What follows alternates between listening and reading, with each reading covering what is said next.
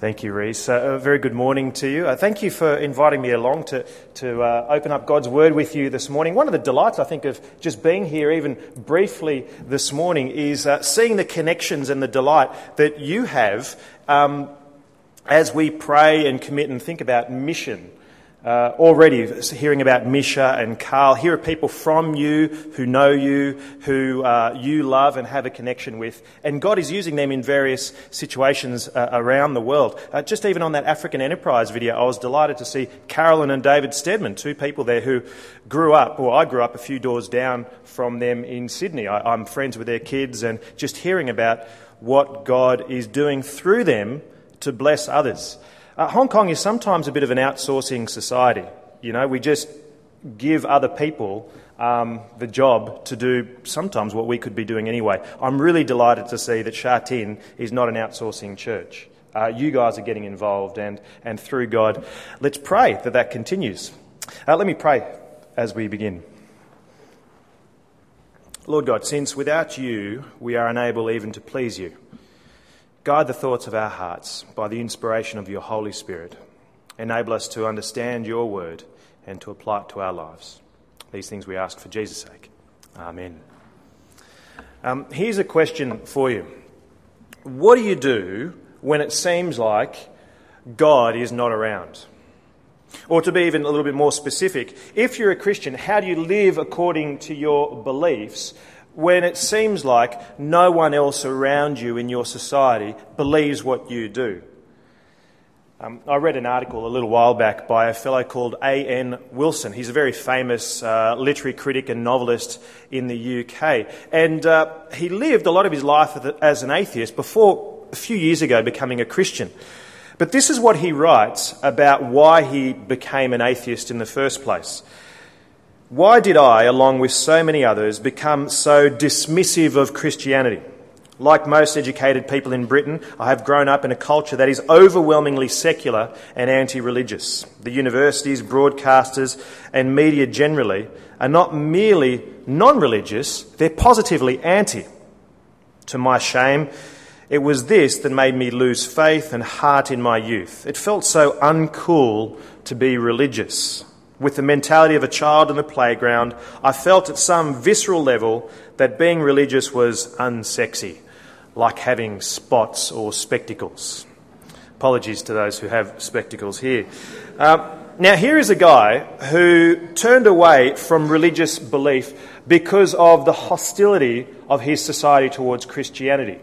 Now, granted, Hong Kong is a, is a different place to the U K, perhaps probably more sympathetic to spiritual things. But this is still largely a secular environment. Uh, secularism is that philosophy where God doesn't have a big part of life. Uh, he's not really part of our daily life. Uh, he's not well, relevant to the workplace, how we do business, uh, or our social interactions. If God is relevant at all, he's just relevant in our private life. That, that's secularism. So back to my original question, what do you do when it seems like God is not around? How do you live your life in a society that at best views God as irrelevant and at worst there's outright hostility towards him? Well, that's what we want to think about for a few moments as we think about Daniel and his three friends in this first chapter of the book of Daniel. Because even though this is a um, even though this is a very old book and written to a different culture and a different time, it is particularly relevant for us if we want to know not just how to follow Christ, but to proclaim Christ and model Christ in the situation that God has put us in. Uh, you can see in your outline there's three points this morning. First of all, the clash of kingdoms. Secondly, following the king. And thirdly, the, the God who rules. So keep your Bibles open. And uh, in the first two verses of this passage, we can see a clash of kingdoms is described. Let me read it again. "In the third year of the reign of Jehoiakim, king of Ju- Judah, Nebuchadnezzar, king of Babylon, came to Jerusalem and besieged it. And the Lord delivered Jehoiakim, king of Judah, into his hand, along with some of the articles from the temple of God. These he carried off to the temple of his God in Babylonia and put in the treasure house of his God." So what's happening? Uh, the third year of King Jehoiakim, we know, is about six hundred five B C. Uh, Babylon is the preeminent power in the region. That's the, they're the superpower. And like they've done with many other countries, they've come and conquered Jerusalem. They've surrounded Jerusalem and besieged it and defeated it. And, and the big question for the Israelites is, what do we do now? Uh, is our God still alive? Is our God with us? Has our God been defeated? What do we do now? Because essentially what the Babylonians were declaring was that God, their God, had died. That's what they were declaring when they took the religious articles out of the temple of God in Jerusalem and transported them to Babylonia and put them in the temple of their own gods. A lot of the Israelites are saying, what do we do now? Our city is conquered, our temple is plundered. Is God still in control? And the Babylonians are saying, yes, you guys are done. Your God is done. Not only has our country defeated your country, our gods have defeated your gods. Give up. Forget your old way of life. Forget your God. Now, how do we know that? Well, have a look at verses three to seven. Uh, Babylonia have gone in and, and they've conquered Jerusalem. And like many other countries uh, that they do, what they do is they deport the, the professional classes. Uh, they take away back to their own country the scholars and the professionals, the, the people who work in government, the young and the bright and the capable. Why? Well, it's a strategy. And the strategy is subjugation through assimilation. When you defeat another country, to keep that country compliant, uh, you take the professional classes, you take the best, you make them live in Babylon, and for, for a gen- after a generation or two, they assimilate. They will adopt the standards and values. They'll forget about the standards and values of their own country, and they'll stop resisting the Babylonian Empire. They'll assimilate. Okay, confession time. I'm not actually Australian. Now, a lot of you will be thinking, hang on, hang on, hang on. Where does that sophisticated and cultured accent come from? How can you not be Australian? Well, truth be told, and I like to keep it quiet, I'm American. Okay, I was born in the States, secret, just amongst us. I was born in the States and I have a U S passport. And uh, I don't feel American. I have a strong patriotism, a strong sense of allegiance to Australia. After all, that's the country where I largely grew up in. I, I married an Australian. My kids are Australian. I love the sport and the food and the culture. Yes, there is culture in Australia. And um, even though I, I, all this means I'm Australian, I, I, I was born in the States, I'm Australian, I feel Austra- I'm assimilated. Now, I know a lot of you know what I'm talking about, because the same thing has happened to you. A lot of you look Chinese. And that might mean that, yeah, you know how to play violin and piano, you know how to speak Cantonese, you like dim sum and, and all that type of stuff. But chances are you've spent a lot of your time living outside of Hong Kong. Uh, you've, you've lived abroad, been educated abroad, worked abroad. You might feel an affiliation with Hong Kong, but you also feel Canadian or New Zealander or Australian or English or, or even maybe American. And you've been assimilated. Well, lots of us are in that situation. Now, that's what the Babylonians want Daniel and his three friends to feel. They want these Jewish people to feel Babylonian, to get them to forget about their own way of life, their old God. And so what do they do? They give them a Babylonian education to win their minds. And so the best are picked and put into the, the King's University, and they're taught the language and literature of the Babylonians. They're taught the culture and religious practices even of the Babylonians. All this to win their minds. But then also they're given preferment to win their hearts. They're given the best school, the best clothes. Uh, they're, they're, they're put amongst the elite. They're in the king's court. They have every opportunity for advancement and position, uh, a promotion, a wonderful career, good paychecks, a nice life. Just forget about the past. Forget about your gods. But they're also given new identities.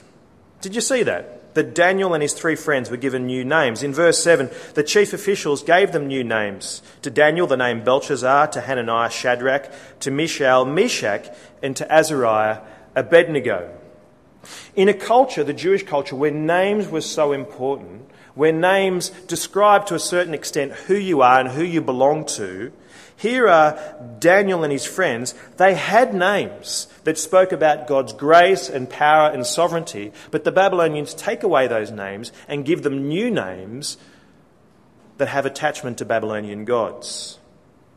So that's the policy. That's the policy, subjugation through assimilation. In every way, these guys were encouraged and pressured even to forget their gods. Now, whilst the methods might not be so obvious in the society we live in, all the time we are encouraged to forget God, to consider God irrelevant to how we live our lives. You don't need to believe in God because we know now how the world was put together. We have the science and technology. We, we have the ability now to solve the world's problems. You don't need God. Why, why talk about sin? Why talk about your need for God? Why? That's such an outdated way of thinking. Isn't it more important to be honest with yourselves and to, and to act nicely to other people? Or all the time in our society, we, we push God to the margins. How can you be indoctrinated by religion? That's such an outdated thing. But here's the thing. You will always be indoctrinated by something. You will always be told by someone how to think, how to live, how to behave, how to speak, what to buy, how to live your lives. We are always being indoctrinated somehow. We're always being assimilated, either through education or preferment, or even being given particular identities. Don't think you're immune from it. It happens to all of us, whether we know it or not. Constantly being told, forget about God. Live this particular way of life. So, what did Daniel and his friends do? Well, this is our second point.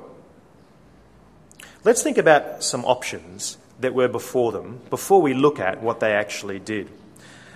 A guy called Richard Niebuhr uh, pointed out different options that people take when the society they're in have fundamentally different beliefs to them. Now, let me talk about four of them very quickly. And Christians have done all four of these various options. The first option is to accommodate.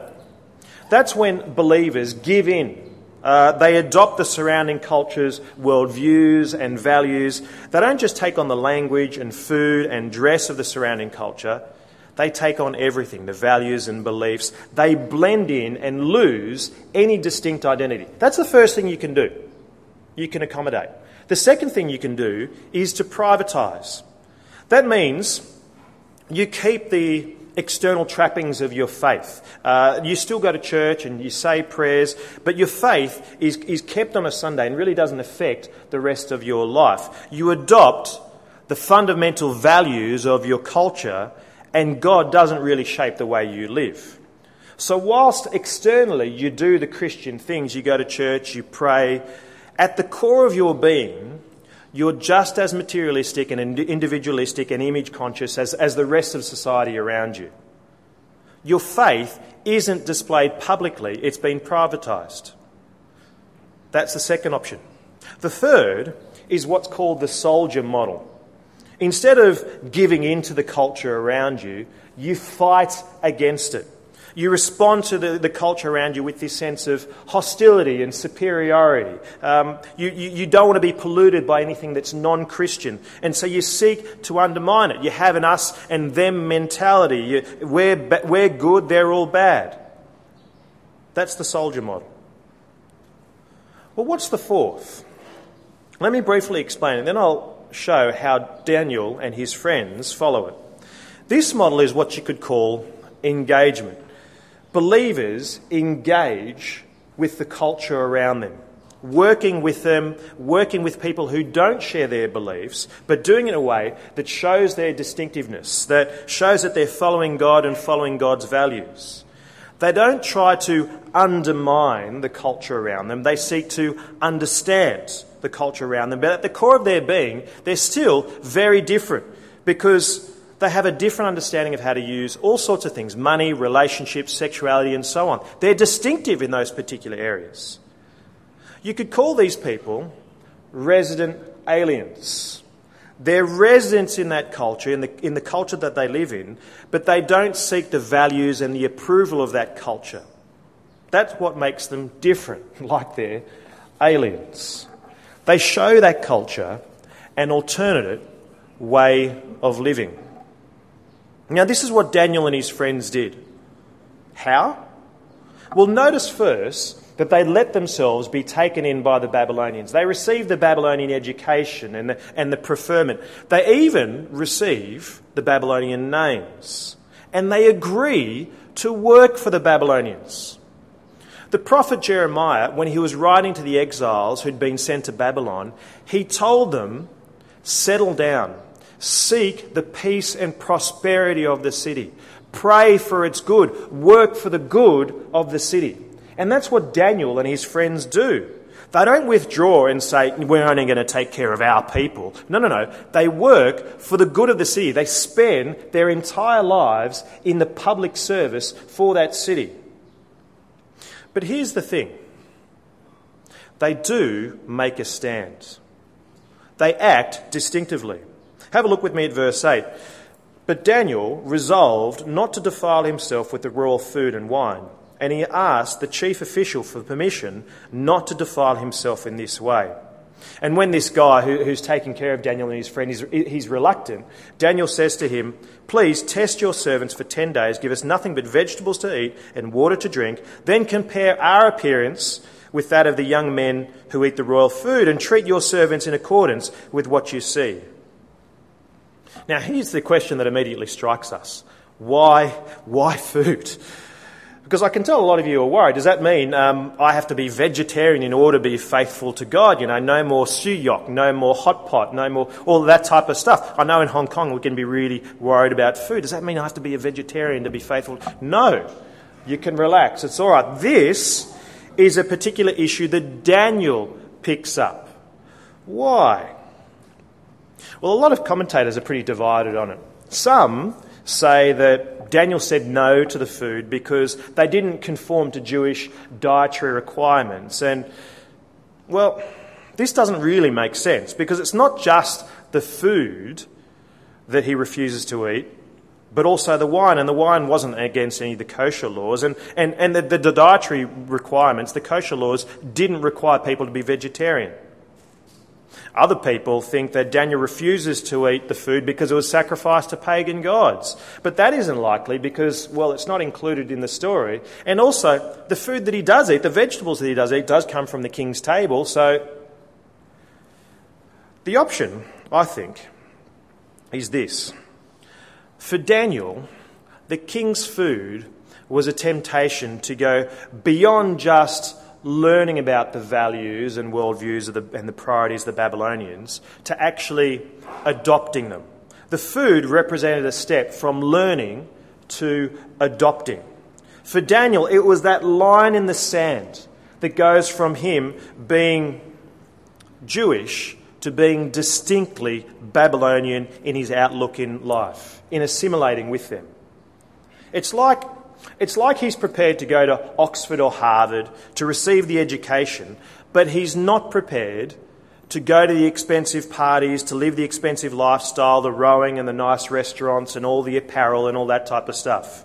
He realises he can get tempted into living in that particular lifestyle, the attraction and the idolatry, the money, the power, the seduction and so forth, and pretty quickly he can turn away from living for God.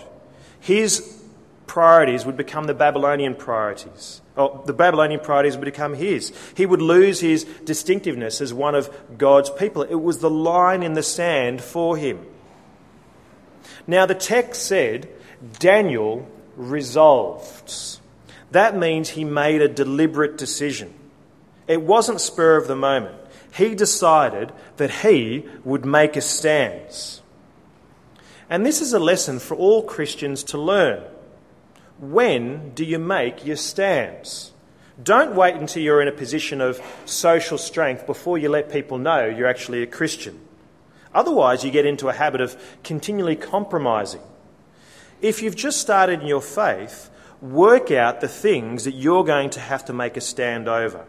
What Daniel made a stand over was the food. For us, it might be something else. But the Bible consistently says that if we're going to be faithful to God, it's exercising faith in the small things of life, in the private things of life very often, in our own personal Bible reading and prayer, or what you do with your money, what you do when no one else knows what you're doing. Because if you fail there, then you will fail publicly and we'll just be living a lie. So, this is the balance that we need to have.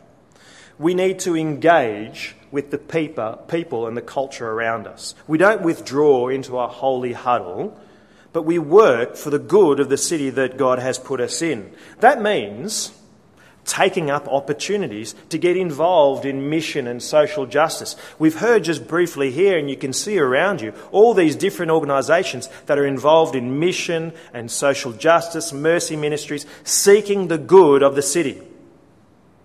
You get involved. You work for the good of those around us, but at the very same time, like Daniel, you do not compromise on your faith. You're very conscious of which king you're serving. All right, third point. We see here that even though Daniel and his friends are living in a land hostile to belief in their God, their God still rules. Did you notice that three times in this chapter, the author said that God was responsible for particular actions? In other words, God is still in control.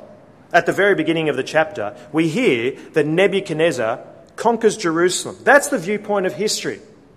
But what does the narrator say? Verse two, that the Lord delivered Jehoiakim into his hands. Nebuchadnezzar was the means, but Israel's defeat was God's doing. Why? Well, we know because Israel had broken God's covenant over and over and over again, and the limit of God's patience has been reached. And so God uses nations. That subtle phrase at the very beginning of the chapter reminds us that God is in control of the nations, even a nation as mighty as Babylon. That's at the beginning of the chapter, but if you go all the way to the end, you can see this verse. And Daniel remained there to the first year of the reign of King Cyrus. At the beginning and the end, what's going on here? God's guy is still there. King Cyrus, he's a Persian. The Babylonians aren't around, but God's guy is still around. You see, God is in control of the nations. But not just that. Have a look at verse nine. God is in control of people. It says God caused the official to f- show favour and sympathy to Daniel. And then further down in verse seventeen, to these young men God gave knowledge and understanding of all kinds of literature and learning, to the point where when the king questions them, he finds them ten times better than his own people. God enabled these guys not to just survive, but to thrive. And he uses them in their faithfulness not just to show that he's in charge, but to bless the people in that city. He uses Daniel and his friends to bless those around them. Now, this is often the point of confusion for us, because we hear the call to be distinctive. Don't give up on your faith. Make a stand. We hear that in our workplace and around our friends and family, not to completely assimilate, to not take on the values and priorities of a culture that is against God. But then we figure out, well, what does it actually mean? What does it look like for us to be distinctive and to be a blessing to others? How do we do that? And this is the perennial challenge for us. I remember hearing this sermon from Dick Lucas from Saint Helens in London, and he was actually preaching on Joseph, but I think it's applicable to Daniel as well. He said this: if you were to go to a bookstore and see a biography with a title, The Man God Uses or The Woman God Uses, you would immediately assume it's a story of a missionary or a minister, would you not? Or a pastor or evangelist or someone who leads Bible studies at least.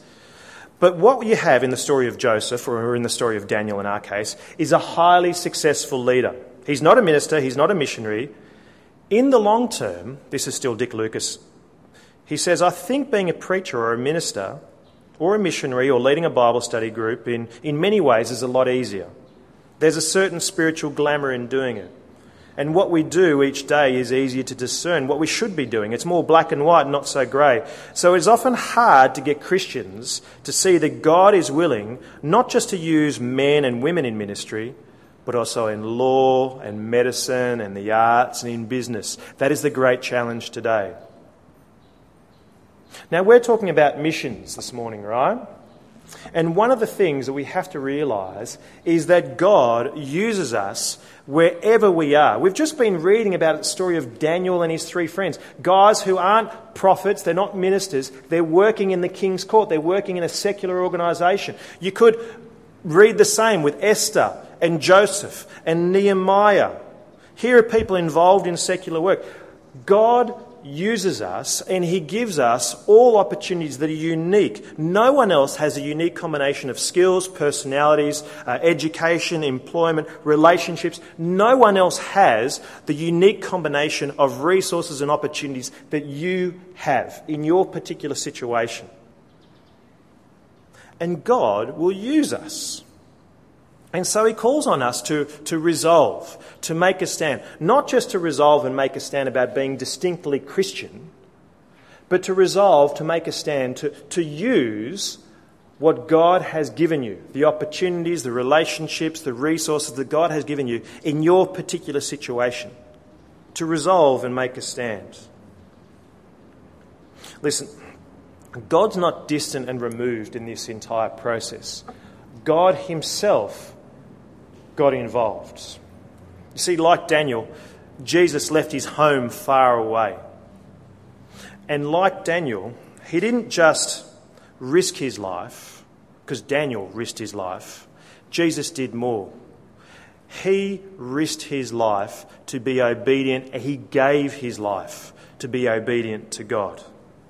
He gave his life for us, serving us for our good, so that we would no longer be exiles, but we would be given a home with God.